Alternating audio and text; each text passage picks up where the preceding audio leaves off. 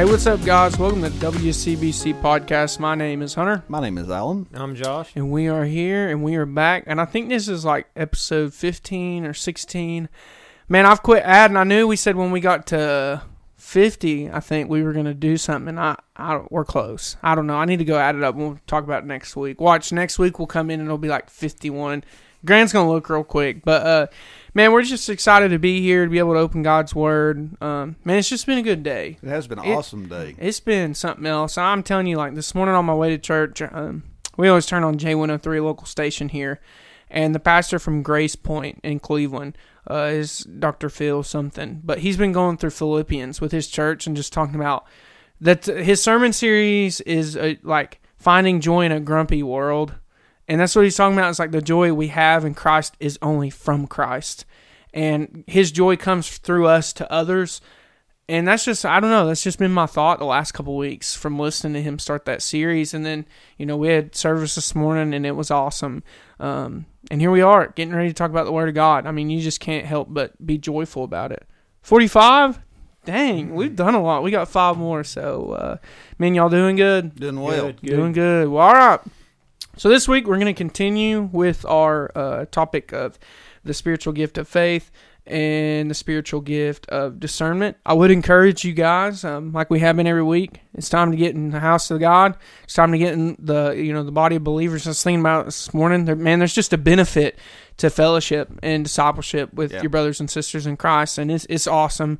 Um, I'd encourage you guys too, if you listen to this, you have any questions. We haven't done a question drive in a while, but if you ever have any questions, feel free to send them in. You can email us at media at watchingschapel.net or message us on our Facebook page, the WCBC podcast. We'll get to those. We'll listen to those.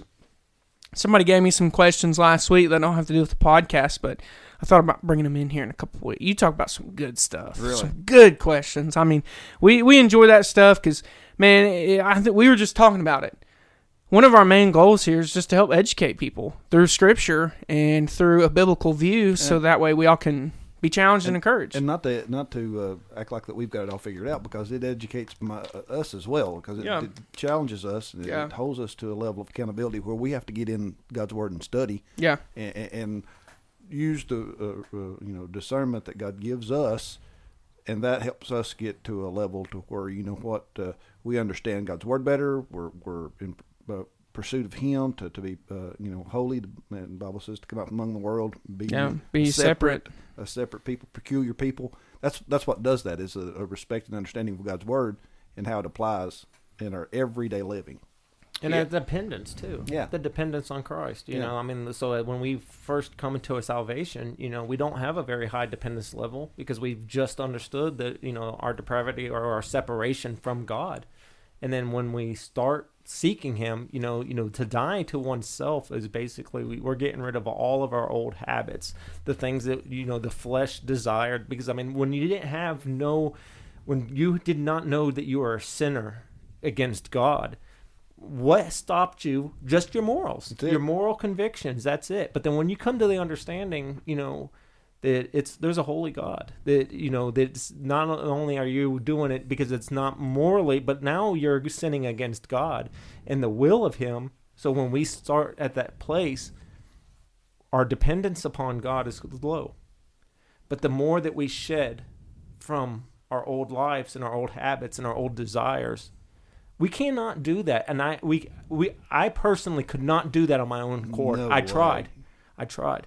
Yeah, man, I tell you what, and, and there's a uniqueness about that that is so attractive and so pure. Yes. And when when a person is talking about touchy subjects, we covered one in, in, in Sunday school this morning, uh, and typically the topic of sex is hard to talk about in a, a mixed classroom. I mean, if you've got a group of men talking about biblical views, or you've got a group of women, but when you've got them both together, uh, our uh, teacher this morning was Jake, and he done an awesome job talking about just what God's view of sex in a marriage is defined as, Right. and how holy that is. But the problem is, you don't have enough men qualified to stand and teach it with a pure conscience because they're guilty Right. of having a worldly view of the de- definition and letting Hollywood define what sex What's- is, yes. is supposed to be. Hit the nail on the head. and it yes. was it was awesome this morning. I tell you what, we just uh, we had a we had a wonderful time, uh, and, and a, a biblical explanation of uh, a relationship as God intended it between a man and a woman Right.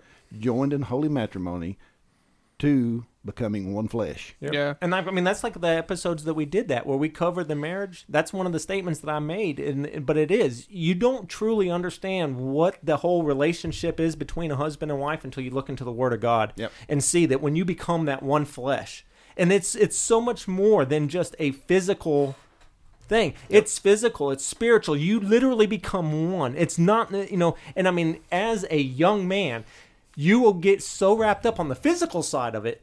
The physical side is truly the least of it because the connection that you have between a husband and a wife pulling together as one Yeah. when you start having children and you have financial decisions and you have everything that you do in life you do it together Yeah. seeking god in prayer Yes. and at that moment that's when you truly see what god intended for a relationship to be it's not about me it's not about my wife it's about us together as one you know there is not one you you will and that's the thing i love my wife to death because you know the the amount of submission that she shows but the thing is, and one day I said something to her, and I was like, you know, I really appreciate you, but it's a twofold because we had a conversation then where she expressed the way of it to me, you know, and she's like, well, on the other side, you do this, this, and this that you know gives me comfort and peace. Yeah. But like I said, the thing about it is the world will tell you that this is the way that this. But that's the thing, though. That's the thing, though. It is so essential, Yes. so important to have a, somebody who wants to teach and somebody who wants to instruct and guide people Yeah. with a clear conscience Yeah. that is humbled and completely submitted and dependent, just like you were talking about. The old man's passed away, and now I'm dependent completely upon Christ, upon hundred Christ. percent. One hundred percent. Yep. That's how you get. That's how you can cover topics like that and it not get awkward. And not right because It's, it, it's- it's not awkward to talk about because No. the, the we're all being uh, sensitive to the Holy Spirit. and We're all Absolutely. depending on Him to give us a right view. yep. Well, I even I'll say this too. Um, like you know, when I hit high school is the age of, I mean, iPhones were on the ramp, social media, you know, Twitter, all this stuff. I mean, it was just it was on high. You know, Netflix really came around, and so I mean, I'll say this: I, I think even being a young Christian man, I never realized till later on how conditioned the world was trying to get me to be eh, to view Same point that was made this morning in, in, in Yes. Sunday school. And if, as God's people, if we don't take the step out, learn ourselves, Yeah. and then teach our children, they're going to learn it in the locker room. They're going to learn Yes. it. They're gonna, Hollywood's going to teach them on a on a, Yeah. on a on a commercial. Yeah. I mean, they're they're inundated with it. Uh, social media, all, all those things. Uh, it's it's just a, a, well, important it, thing. and it's like a. Um, I mean, to be honest with you, I don't think the world, and they're not going to know this at all. I mean, it's even like with discernment. You know, when someone discerns, they're discerning between two things, usually an evil spirit and a good spirit. But the world can't do that because First Corinthians 2 says spiritual things have to be spiritually discerned. And so when we look at the world, like they have no clue that there is an enemy behind the conditioning that's taking place. and he's good. And that's where, you know, being a young teenager, you know, I was in Sunday school and I was in things, but like I wasn't truly being discipled. I didn't even know what discipleship was. He's effective. Different, different. Let me use the right terminology. He's not good. Yeah, and He's s- effective. and so when I look at like how I was conditioned, you know, I finally get into college, like I graduate high school, and I'm meeting up with conviction because of the way I've been viewing women. So then it got to the point where it was almost like I had to be deprogrammed, and I'm not saying like I was brainwashed or anything, but like, um, you know, I realized the whole time I was like, man, I'm not viewing women right. Why does the world? And it was the spirit of God trying to pull me away from a system and from a friend group, right? Because people can, I mean, bad company ruins good morals. And so, you know, then I had to spend five years of being single and really getting into the Word of God and studying how God made marriage and how we as men are supposed to view women because women are not just and I'm saying this very nicely pieces of meat you know you just don't the and that's what the world portrays it as now that's how women portray themselves if I'm being honest a lot of these models a lot of these Instagram people you know they post all these pictures where they're half naked well of course you know they're going to get pe- they know how to get people to look at them And so, you know, I got rid of all social media. I really started getting the Word of God. And then after five years of being single, God finally sent, prepared me and gave me someone that I'm going to marry. And I'm so thankful for that five years of being single because it taught me so much about how God intended marriage to be and how, like Josh and you were talking about, Alan, how the world was trying to pull me away from that in a sense and take me down a wrong path. But what I love is God chastens those he loves. And so it took some chastisement, man. It really took some eye opening to see, man, I've been lured in and I, I, need to get out. And so I love that y'all bring that up because, you know, we're going to hit discernment in just a second. But that's just, that's worth saying. I mean, Josh, yeah. you hit it on the head. Go ahead. The, the one thing, too, though, is like, I mean, so the, the world does have an agenda. And that, speaking, and I mean, it, it, it serves its master, and it's a sinful world that we live in. It's it is a fallen world that is, you know, d- desperately or you know, it's very very wicked. I don't know the word I was trying to find, but it's a wicked world. You can't explain it sometimes. So, I mean, it's just and, and but the thing is, is that so many things that like are that are talked about, portrayed through media, Hollywood, Yep. That they are putting on the movies. You know, there is no much such thing as anymore as as of uh, you know a married husband and wife with the hes- husband being the you know the spiritual leader of the home. You will not find it in Hollywood. Nope. What it is is disposable relationships. It's very shallow relationships. You know, there, there there's a lot of appeal to the eye, if you will, and there's there's no meaning behind any of it. And when the new and the novelty wears off of the physical, thank you. Yes, let's let's toss it toss it aside. It's a, it's a, right. There's, there's, zero commitment. Yep. We'll start all over somebody Find new. somebody new. Find so somebody new. can I new Let's start the vicious cycle all, all over again. yes. let me let me give you guys an example of what you're talking about. So this last week I had a picture sent to me of a tweet from Twitter. Now I, I don't have Twitter, uh, but somebody sent this to me, and it's by a verified account called AP Stylebook, and I, I don't know if we can get censored for saying that, but if we do, then we do. But that's the that's the people who tweeted it, and they said this: Don't use the term mistress for a woman who is in a long-term sexual relation with and is financially supported by a man who is married to someone else. Listen to this part. instead, instead use an alternative like companion, Side chick. Mm. friend. Look here, friend.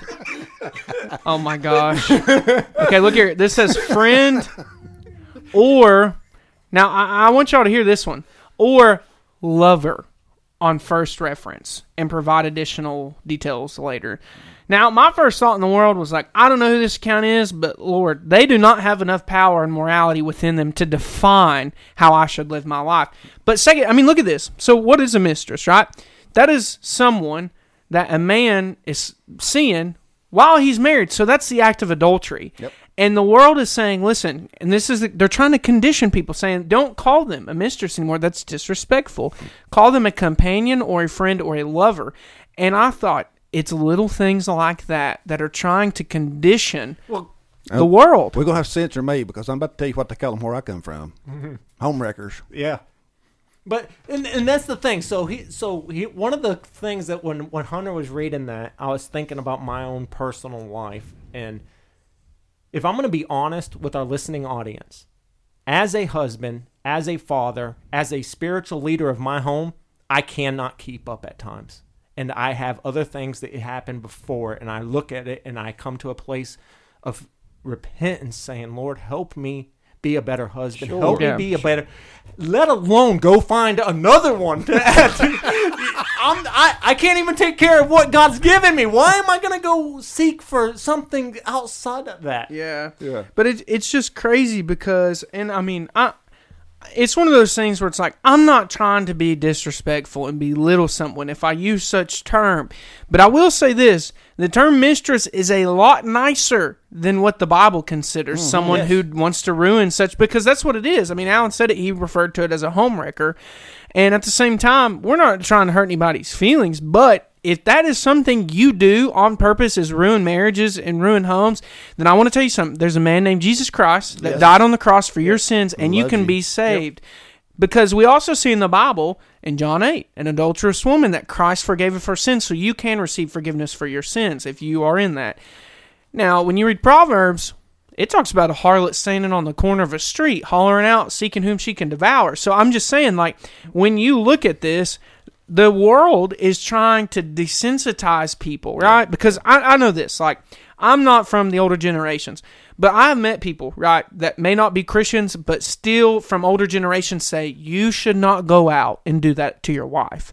Because there was a morality that was based on God before all the social media, before all, right? Because when you go back in the old days, people didn't have TVs, they didn't have all this, and you had churches. That was the good news. That was your social media right there.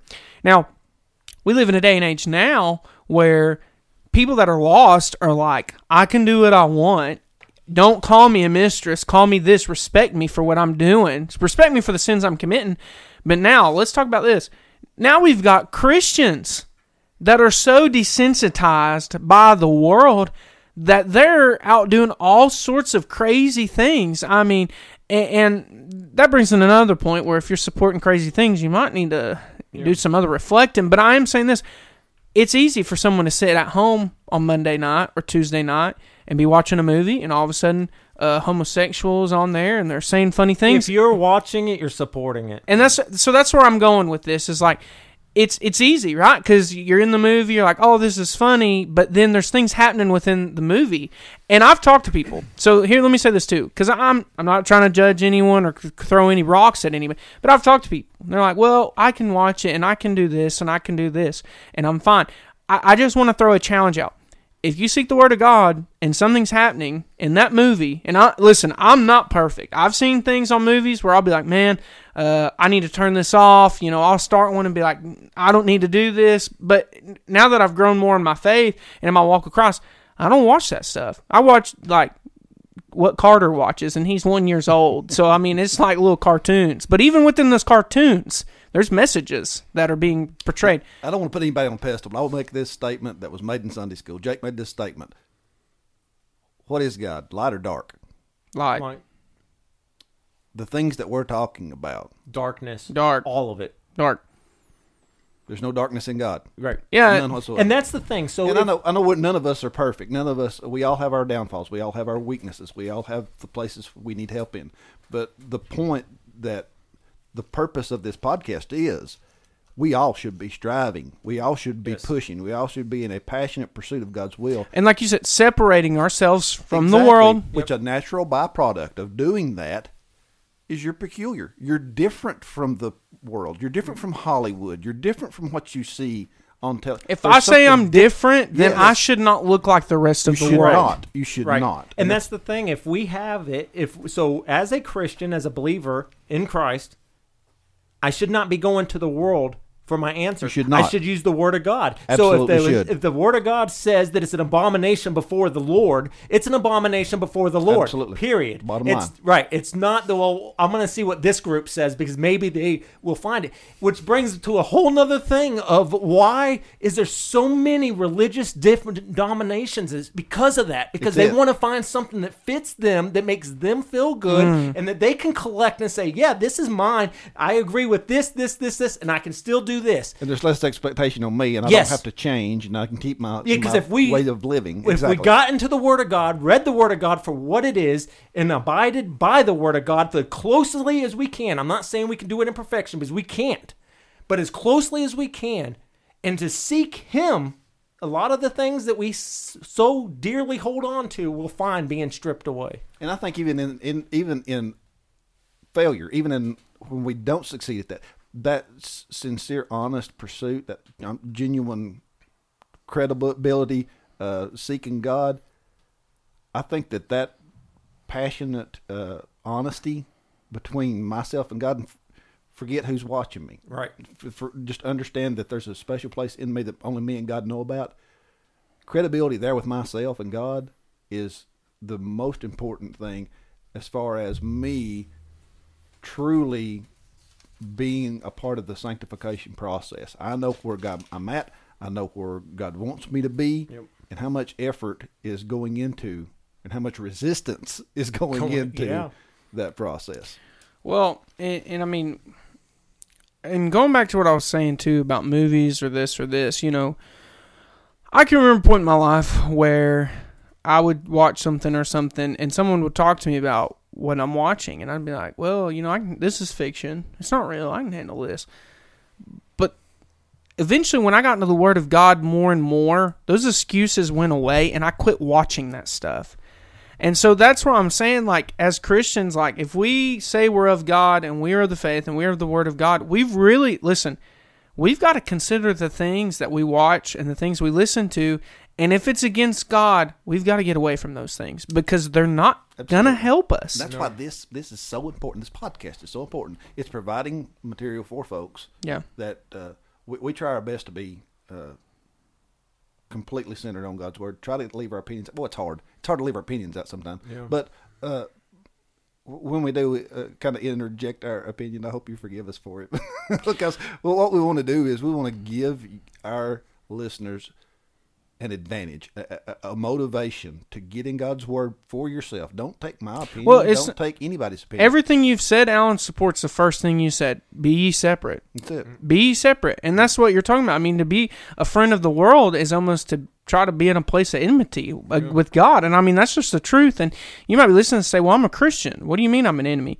Well, you're not going to lose your salvation, but I do want to say this. If you are going against God's word and you're not listening to God's word, and here's the thing we do it. We all do it. We all fail. We all fall short. But we have to admit it and we've got to grow and we've got to, we can't just sit in that. It's that honesty. And so Yep. that's where, like, when we talk about the sensitivity and the desensitize, I mean, th- there's an agenda out there. And, and when I look at this, so like, let's just talk about discernment. Let's let's kick this off. Go ahead. So, like, when we talk about discernment, like, we as Christians have an opportunity to. So let me put it like this: discern between light and darkness. Right? The Bible says this. Darkness says this. I need to choose light.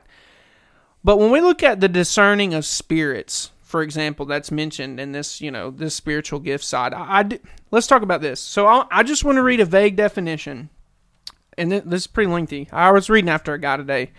So Satan is the great deceiver, and his demons counterfeit God's message and work. Okay, so Christians with the gift of discernment have the God-given ability to recognize lying spirits and to identify deceptive and erroneous doctrine, bad doctrine. So Paul illustrated the gi- the use of this gift in Acts 16, 16 and 18. We'll talk about this here in a minute. And Peter used it in Acts 5. We'll talk about that too here in a minute. When it was not being exercised in the Corinthian church, grave distortion of truth occurred. Okay, look here. Though it's an operation has changed since the aposto- apostolic times to the apostles, because of the completion of scripture, of scripture, it is still essential to have people in the church who are discerning. They are the guardians, the watchmen who protect the church from demonic lies, false doctrines, perverted cults, and fleshly elements. Ooh. So, as it requires diligent study of the word to exercise gifts of knowledge, wisdom, preaching, teaching, so does with discernment. So, when we look at this, like we are not apostles. So, like for example, those those two texts. So, Paul, right? There's a woman with divination, and she's walking around proclaiming that these are the high servants of the Most High. So a natural person would hear that and be like, "Yeah, they are, Amen." You know, but Paul discerned the spirit that was within her. Now, I'm not Paul, and I may not be able to discern to that ability, but Paul did that day, and that demon was cast out of that woman, the evil spirit. Okay, Ananias and Sapphira lie to Peter, but they're lying to God and the Holy Spirit, and Peter's like, "Hey, Ananias, why are you lying?" And Ananias didn't say anything about lying, so Peter could discern that thing. Now, here we are with the completion of Scripture. So here it is. We have our Bible. We can study it. We can read it. Right. So some Christians are given a opportunity to have the spiritual gift of discernment. God gives them an opportunity to discern between light and darkness, and like the the guy said, they are the guardians. So like a pastor, a pastor's got a gift of discernment because as he's leading the flock, Absolutely. he's got to help people discern between darkness and light. So let me give an example. So let's say our pastor has an opportunity to help someone who's making a mistake, or maybe they're doing something they're not supposed to, but they don't see it themselves. So let's say the pastor comes along and says, Hey, brother, I've been noticing you've been practicing this or doing this, or I heard you were falling into this. Are you okay? And they're like, Yeah, but man, it, things have just been hard. And then God gives the pastor a word of encouragement or scripture, and the pastor says, Well, the Bible says you really shouldn't be doing this. And I love you and I want to pray with you and be encouraged then that person realizes through the power of the Holy Spirit and the holy teacher that's within us, he's right. Yep. I've got to get away from this. Exactly right. So now that person is able to discern between the light and the and the dark. And so when we look at this, I mean everything we're talking about right now, we have people in our lives if we are involved with a biblical church that have an opportunity to help discern between good and light. Eh, I mean good and, and darkness or light and darkness, good and bad. So listen, I mean it right here, demonic lies, false doctrines, perverted cults, and fleshly elements. So there's been two examples in my life. I'll say this two examples in my life where the gift of discernment has happened, and both of them were at churches that were practicing unbiblical things. I'm not going to get it. Well, I don't care. Um, one church I went to, I walked in and it was great, and all of a sudden they had a woman pastor come out, and we've made it clear on here that we believe that the Bible is firm that men should pastor, not women. And so when she walked out on stage, the I had a discernment within me that this is unbiblical, this is undoctrinal. I need to get away from this. Now I still talk to those people, right? But I, I don't support that at all. Um, another time was when I went to a church with Grant. I didn't necessarily know what was going on, but I had a, a, a a discernment within me that something wasn't right. And Grant and I shortly found out that there were a few things there that were not right. And we were able to help as much as we could, try to point them in a good direction and help them out. But when we look at this, right, it says doctrines, demonic lies, perverted cults, fleshly elements. We have stated multiple things that belong within those four So we, categories. and we can go into uh, uh, many examples. I'll just I'll ta- I'll name one. Uh, Pastor uh, Ronnie Blair, uh, godly man. Uh, one time there was a situation that uh, it needed dealt with, and uh, trying to help and hedge and and spare him all that I could. Uh, he addressed it, probably addressed it a little bit more moderately or lightly than I thought it should have been addressed. But through his discernment, that situation absolutely resolved itself. And I sit back and I look, I think, man, that's God working in him. yeah. That's God working in him because uh, me being hot headed and carnal and, and, and, and thinking vengeance is mine, saith, Yeah. and the pastor followed the discernment, and uh, it was a win win situation. Yeah, because when you when someone discerns something, they're distinguishing between two areas. One's good and one is bad. And as we were talking about, you know, when we look at the world and the darkness that's within it, man, you know, if someone has the gift of discernment, and like I said, I mean, I think the uh, and it was MacArthur who wrote that. Man, at the end of it, when he said, just like any other gifts, this one takes studying if you want to be able to discern between light and darkness or you know pray that god would increase you in that gift and in that area you're going to have to study the word of god because you have to know what the bible says in order to discern i mean i wrote some i wrote down an example um, when you get into First Thessalonians five, and I didn't think about this, but I actually got to preach on this on a Wednesday uh, noonday a few weeks ago, and I loved it because listen to this. Um, so this is First Thessalonians five, verse twenty. Do not despise prophecies, but test everything. Hold fast to what is good. Abstain from every form of evil. So when you look at that, you know, the first thing you see is prophecies, and a lot of people hear prophecies and they're like, "Whoa, you're getting in like to the weird area." And it's like, no. If you study what the word prophecy means in Scripture, it's not weird at all. It's biblical. So what he's saying is the preaching that's taking place and the things that are being said in the name of Jesus. He says, "Don't despise them all, but test them. Hold fast to what is good." abstain from every form of evil. And only someone who knows the Word of God can really test what they're saying, hold to what is good, but then get rid of those things that are evil. And so when we look at the gift of discernment, you've got to know the Word of God. So let me ask you guys an example. And Josh, I'll kind of start with you. Josh, when you look at like knowing the Word of God, because me and you and Alan, we've talked, you know, we all love reading the Word of God. We're studying in it, we're reading in it. I mean, now that you have a, a I'm not going to say any of us have an amazing grasp on scripture because I I don't. Um and but I will say this, you know, when you now that you have a grasp on scripture and context and doctrine, has it helped you discern between what is good and what is not good? Absolutely, it helps, and that's what that's kind of going back to the earlier comment I was making about you know when the person is newly saved or you know comes to that understanding, but the scripture gives us, and I mean that that is one thing that the scripture is very plain on is yes and no, and it lets us know what the expectations are, what the you know wh- who who Christ was, what he represents, the whole plan of God's plan from very beginning to the very end, which allows us, you know, that and and that's the thing. So like when we witness to people, when we encourage people, when we help people, when we are there to share the gospel message with them, we don't have to use our own words. He's given us the words. And we just use the word of God and say, you know, this is what, you know, and that's so you mentioned about, you know, like a pastor pulling somebody aside you know, I mean, the last thing you want to do is immediately just stand back and point a finger and be Exactly. like, "You, Exactly. you, you know, you got to do it in love." Yep. You know, and and I mean, and that's the thing. So a lot of the times, I have found because me being on a job site in construction, it, you know, guys are not very responsive to the word of God. Yep. So when I ask them, one of the things is, is I say, you know, if if I asked you to read something, will you tell me what it says? You know, and they will read it, and I'll say, what's that mean to you? You can't beat around the bush, Nope. you know, because when it says that it is an abomination before the Lord, it's it's cut and dry. Yep. It's it, you can't you can't twist it. Yeah.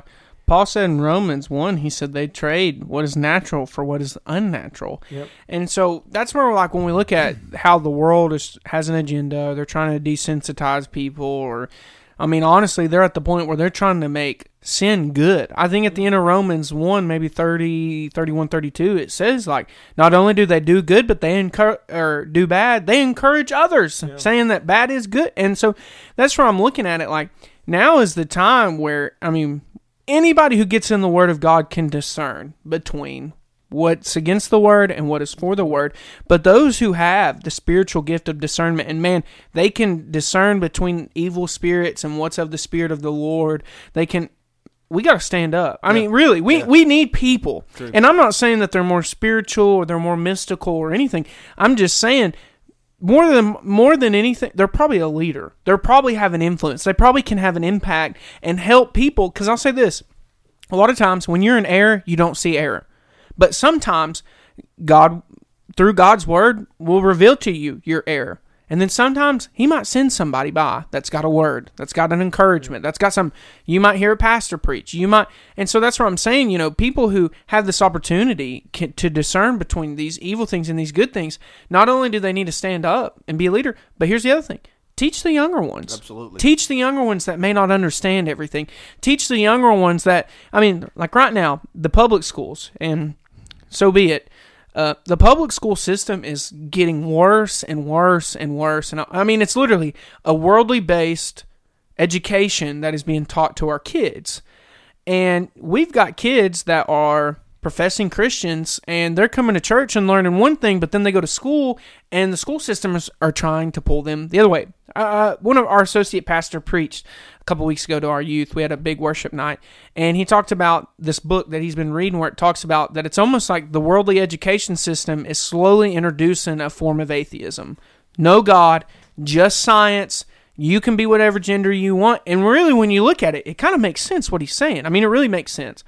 But, you know, our kids are over here being taught one thing, and then we've got them in church. And I, listen, and if you're like, well, you're, you don't know what you're talking about, I, I work with teenagers. I, listen, every week I have a conversation with at least one or two teenagers of something they're being taught at school, something social media is trying to influence them, something their friend group is trying to push them towards, and they think it's okay. And they come to me and say, Hunter, what does the Bible say? So I ha- to be a good steward, right? And because I love them, I need to take advantage and teach them the word of God. Why? Because they are being influenced by a system that is not biblical.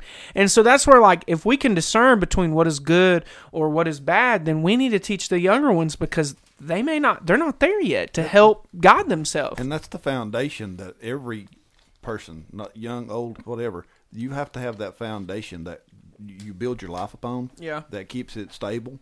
Uh, if you're dependent on friends or uh, coworkers or something's opinion of uh, decision making, you're like the guy that's building the house in the sand with no no footer under it.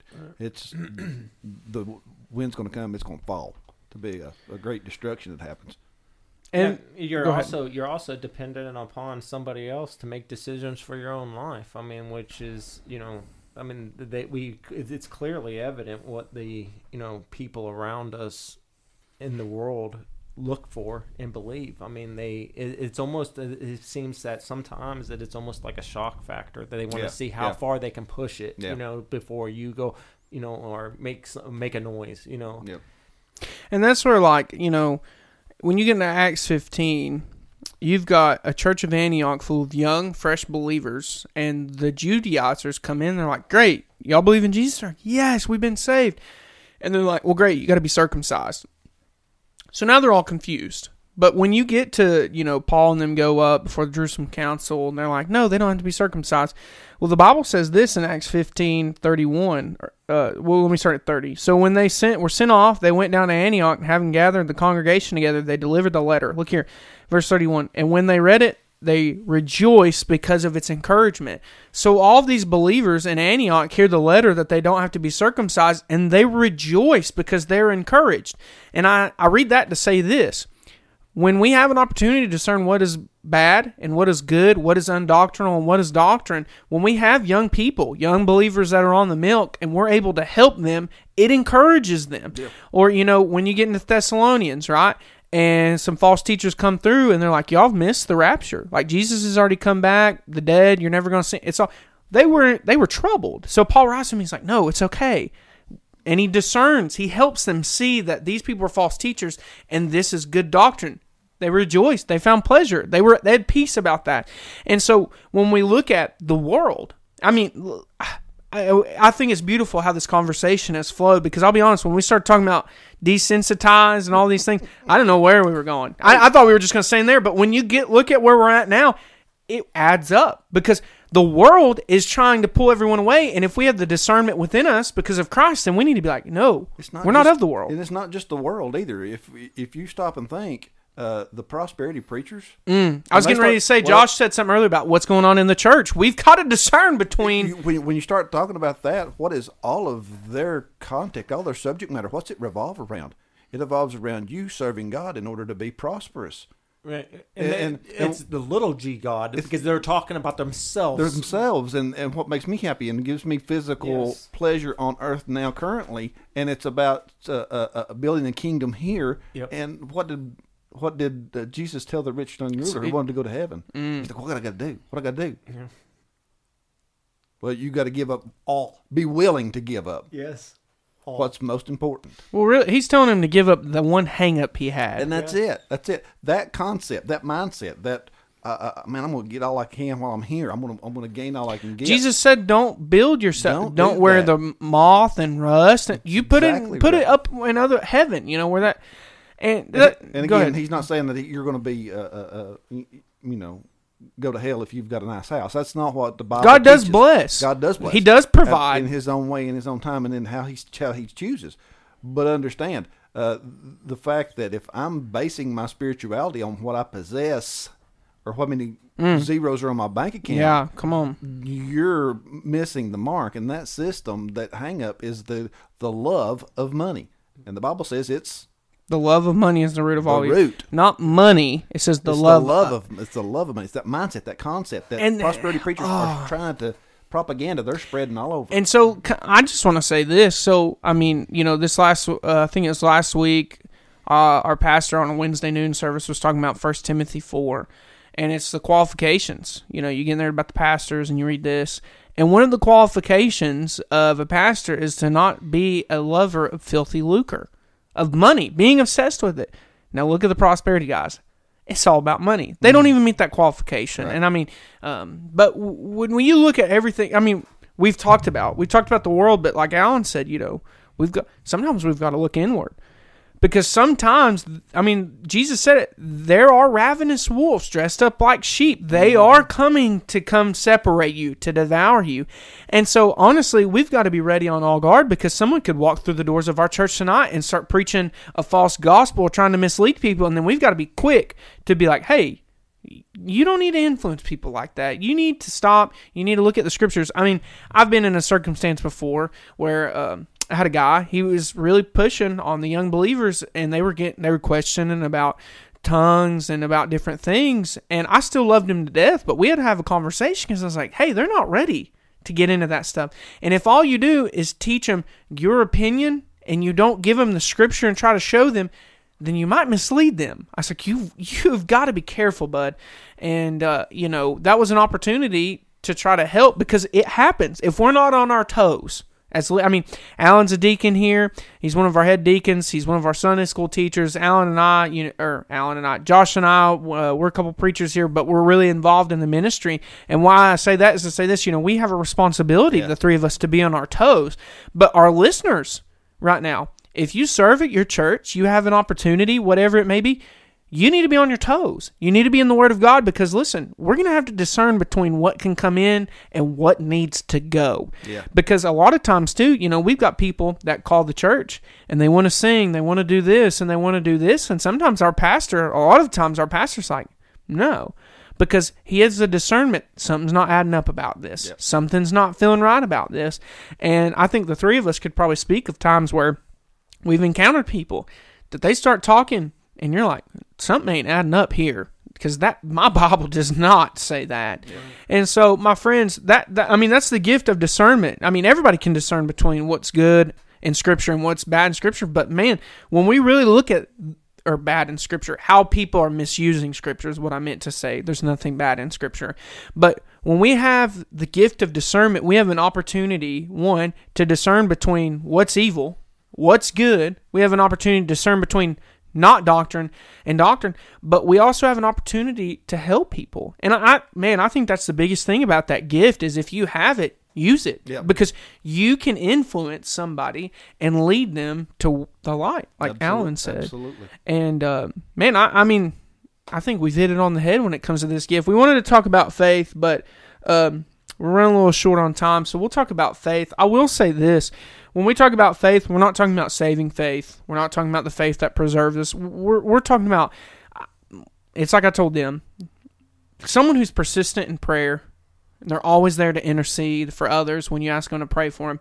Or man, something hard comes up, and there's that one person that they're like, this too shall not pass. You know, they're not moving. Yep. They're not budging. They're like a rock of faith. That's what we're talking about. And that, that is a spiritual gift that we are, some are given by the Spirit. He gives to who He wants, you know. And uh, so I think next week we'll kind of come back and we'll probably hit faith and then uh, we'll probably try to hit the next gift as well. Um, we're going to try to do two so that way we can get through this list, not to rush, but because you know we want to be prepared in case we don't spend a lot of time on one we have another. Or if we spend a lot of time on one well that's great then we'll come back the next week. But you know i, I hope i mean i think if there's any way to close this i think it's just to bring it back up and say this. Man i, I hope our listeners and us in here i hope we can be more sensitive to what the world's trying to do. I think y'all painted the picture perfect with the way people are trying to ruin marriage. You know you want you don't want to be in it? Get a divorce. You don't want to you want to sleep with someone else? Go do it. In the word of god as josh said there's things that are like abominations. God intended sexual relationships for his glory Yeah. for his purpose. And man of course the world's going to try to take something and ruin it because that's what the world does. Well, God saw that it was not good that a man should be alone. He knew Yeah. it, and he and, and when he when he created Eve, that couple Mhm. was the couple that were were meant to be together, and that teamwork, that uh, process of uh, helping one in the other's weakness, uh, that model uh, goes through not only the the home and the family and the system all the way into today, but you can take that model, apply it to the church because we're the bride of Christ.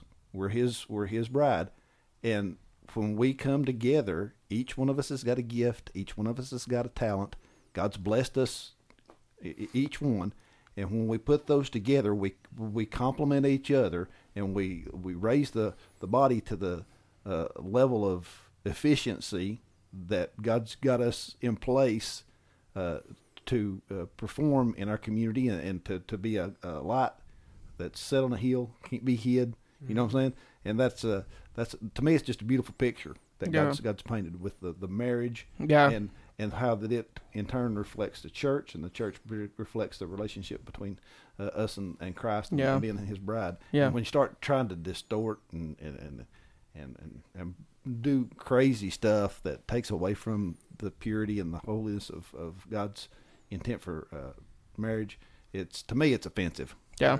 And it's no wonder why you know Satan tries to break down the marriage as quickly as he can. Oh, yeah. yeah. I mean, because like you said, it, it all you follow it and and it, it ultimately comes to Christ. Yep. And it's not that he's attacking us; it's that he wants a separation between us and God. Yeah. That's it. It's Yeah. that separation that they look for, that he looks for. Yeah, and like a lot of people that are Christians, you know, they kind of they had this idea that you know once we're saved, we're never going to struggle. We got our saved card, we got our ticket punched to heaven, and I, I mean, I'm here to just say this: that's not true. It's not true at all. Because listen, you can be a devoted Christian man and a devoted Christian woman, and if you are not sensitive, something can come between you and your wife like that. Yep. And I'm telling you, the enemy, listen, he is not having to fight lost people. They just follow No, him yeah. naturally. They have no clue. He's just blinding them. And but you know who he is going to try to stumble, Right. and you know who he's going to try to fight. The Christian and the person who's trying to live for God while heart. they are down here on Yep. earth. Those are the ones he wants. And you got to be, str- and it's like me and Haley. You know, we are we're, we haven't started marriage counseling, but we're at the point now where like we're really learning a lot of things about what we're going to be into later this year when we get married. And we were just talking about how you know when our relationships with Christ were where we need to be, it's like loving each other is so much easier, Yeah. and it's the way it needs to be.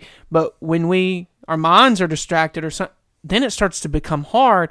And that's where I've just noticed, like, man, the enemy will try to do anything to split two people. And I, I mean, I'm just, I'm encouraged as a young man to hear you and Josh kind of start our segment off talking about marriage because I'm sitting here over like taking mental notes. I'm like, man, this is good. the I- men's the men's conference we went to at Woodstock, Georgia. yeah, Uh, Fifty percent, fifty percent of pastors in America have admitted to being addicted to porn. Fifty percent. yeah, If you think that God won't attack me, if He'll attack God's men behind the pulpit, and that those those uh, those uh, Did you mean Satan attacks me? yeah Okay. yeah, Satan. but that that those those statistics are uh, you know statistics. You know what, do what you want with them. Yeah. But the fact that m- men and homes and marriages all over the country are being bombarded and assaulted by Satan and his mind manipulating grass greener on the other side of the fence mindset. You're fooling yourself because he is busy at work. Oh, you. I- He's busy at work, and our, our responsibility is to stay as close to God as we can. Yeah. Value your relationships, man. If you've got a if you've got a wife Yeah. uh, that uh, it loves you and, and is faithful to you, you need to cherish her and protect her. And uh, I, I tell you what, I still respect uh, I respect our pastor for making making the statement.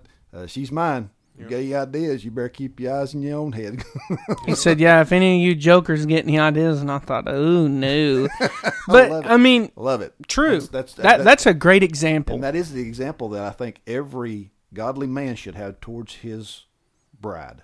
Absolutely. She should be precious to him. and that's you know when you look at especially like i said being a young guy when you look at all this i mean the world has this image of marriage and you talk to people and it's been awful or they've been divorced or they this happens or this happens or this happens and man when i get to sit under godly men who teach godly marriage and godly husbandry and how we're supposed to do things i'm like this sounds awesome. This doesn't sound terrible. This sounds like something that only God could give, and that's where I told Hay, you know, Haley, my fiance, when we first started praying about if it was God's will for us to be married. I told her this. I said, you know what, Haley?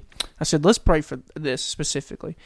I said, if me and you are supposed to be together, let's pray that God will put a love within us for each other that only a God can.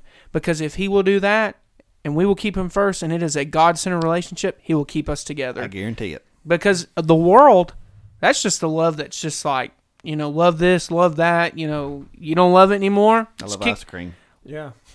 hey the the pharisees when they when they were done with their wives they just put them away and went and got another one that's just that's not how it works And that's the way the world's attacking marriages today. And Yeah. you, when you look at folks that, uh, you know, just are, are uh, in, in a relationship and, and they hit a bumpy patch, and now all of a sudden the, the you can't quit the news the news wore off. What do you do? Well, God God didn't give up on us. He didn't. He didn't give up Yeah. on our, uh, you know, rebellious, stiff-necked, uh, you know, hard-headed mentality. He kept after us. He kept pursuing Go us. He still, That's- that- still forgives us. He's still passionate towards us. Right. And, and uh, again, That's uh, hard to comprehend. It is hard to comprehend. that he keeps forgiving us when we fail. and, it, and Yes. it's oh my, it, it's I hard mean- to live. It's hard. It's hard to, to to do in your. But that's why he does it, Right. so that we'll do it to each other. Yeah. And if we can't do it to our wife, we can't do it to our brother. and it's Yes. like, We we can't. and it, I covered that this last week with our youth. The Bible, Jesus said, "Love your neighbor as yourself." Yeah. If the Bible says, "Listen, don't commit adultery," if you love your neighbor as yourself, do you want your neighbor come and commit adultery to you or trying to steal your wife? No. So, gosh, act like that towards them, and that's where like. You know, I it's like the other day I was listening to this. Uh, I was listening to a country singer. He put a song out about all the differences in the world right now and how there's a bridge that needs to be gapped and we can do it and all these things. And I thought, how many people right now notice all of the evil that's going on in the world and they are trying to use their platform to share their opinions of how they think the world can be better. And I've listened to Christian pastor after Christian pastor say, if we will stop worrying about how we think the world needs to get better, how our country needs to be healed, and look at what God says and look at God's word and keep God's standard, He will heal our land. You sure will. And I'm, I'm, it's just sad because I'm sitting here thinking like, man, this is not hard to realize. I mean, it's even like you know, I I started thinking this last week about how Jesus is at the right hand of God, and this morning during our worship, I've just been thinking about it constantly about how when the Bible says that He ascended to where God is and He's at the right hand of God, literally now I view it as like He's looking down on us. I mean, He's not dead. He's not fic- He's literally watching us. And this morning during our worship, when we were singing those songs, I kept that in my mind and I thought, praise be to God. Because He's alive. He's a miracle worker, like the songs we sing. Everything we sing this morning is about the loving God and praising Christ and how He forgives us for, you know, when we're off or when we're at our worst, He was there. And I, I'm telling you, it's awesome and it's hard to comprehend that we have a loving God that when sin abounds, grace abounds much more. And it overwhelms me and tears me up because I'm like the lady that uh, made the comment this morning I'm not worthy. I don't deserve this. I, and I'm sitting here like sister me. I'm thinking that like Yeah, none of- None, none of us us do. But you know, i- if we can grab a hold of the throne of grace, if we can devote ourselves to you know our Christian walk, if we can grab a hold of the joy that Paul wrote about in Philippians. But here's this: if we as husbands and wives, and I'm not a husband, I'm just saying, can practice a discernment between what is good and what is bad, it'll help a household too. Yeah. The husbands are supposed to be they're supposed to be leading, they're supposed to be setting the role, and I'm looking at this gift and I'm thinking like, man, we've got a, a responsibility to help lead our house. And so um uh, friends, like I said, I hope you can see that you know the the world's got an agenda. Two, I hope you're challenged to study the Word of God more to discern between what is unbiblical and what is biblical.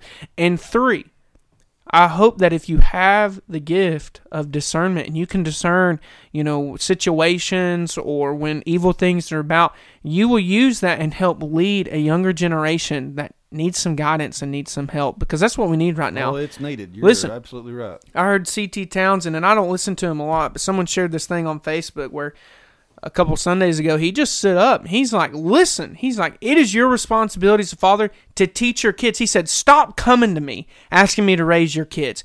Go home and raise your kids by yourself. Stop coming to me asking me how I need to teach someone this, and you're not even going to be there."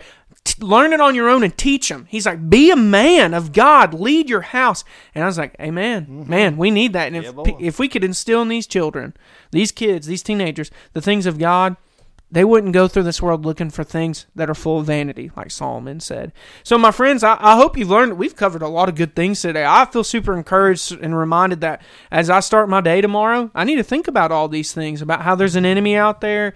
You know, we need to discern, we need to study, and uh, we need to keep our relationships right with God, but our we need to love others. so I'm just really encouraged. And uh, guys, do y'all have anything else? I will say this. Sorry, I know you're about to say God bless. Um, if you have questions, if you need prayer, please send them into our email. But I will say this: we desire your prayers too.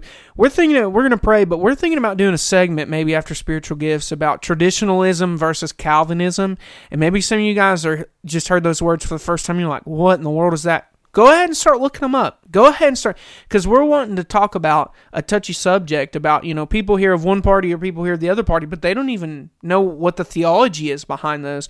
So we're thinking about being able to talk about that to help educate people to see that just because someone views sovereignty this way and someone who views so- there's equality. There Yes. there is a when we come to what Christ has offered us, they both believe the same thing. And so uh, we're going to get into that. We've got to study more ourselves, but just pray for us that we'll do, you know, what God wants us to do in this podcast. Absolutely, we need your prayers because if you've listened to us and you probably can read through some of the things that we say and probably say, hey, he's leaning one way or he's leaning another. We want to take all the filters off. We just want to present uh, What the know, Bible uh, says. information about what the Bible says about each of them. Listen, someone who claims the the theological party of traditionalism has right points. Someone who claims some things biblical from the Calvinistic party, they have some right points. And do you know how we define whether they're right points or not? Are they in the Bible? Are they Are the they Bible? biblical? And both parties have biblical points. they do. Yes. So we can educate and talk about that. Yep. so, Absolutely. but uh, guys, do y'all have anything else? God bless. God bless. All right, we'll see you guys next time. Peace out.